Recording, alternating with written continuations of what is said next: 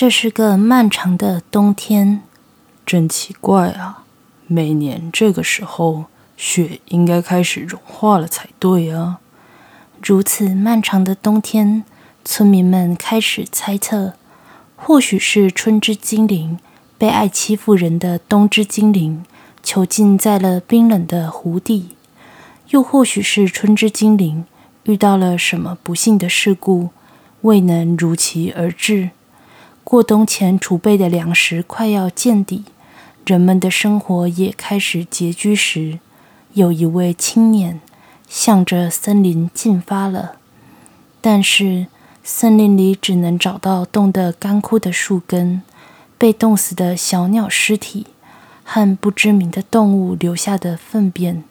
向湖里望去，也完全没发现鱼的迹象。这一天结束时。疲惫感排山倒海般袭来，青年只想快点钻进被窝，好好睡上一觉。第二天，青年依旧来到森林，但是能找到的还是只有被冻住的花草和一只瘦的皮包骨的鹿。向湖里望去，也依然没有鱼的迹象。虽然是这样，他却看到了水里的森林。小鸟正叼着果实愉快地飞行。青年突然想到被囚禁在湖中的春之精灵的传言，也许春天真的被囚禁在了湖的里面。于是第三天，青年依旧来到这里。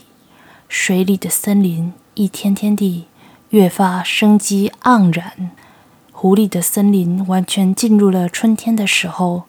青年终于忍耐不住，纵身跃入了湖中。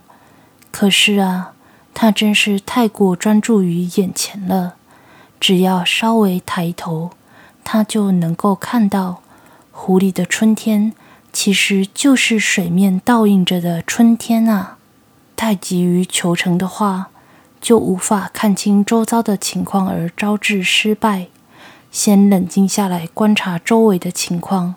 才是最重要的。青年得到了这样的教训，于是这个国家也有了“跃入水中”这个典故。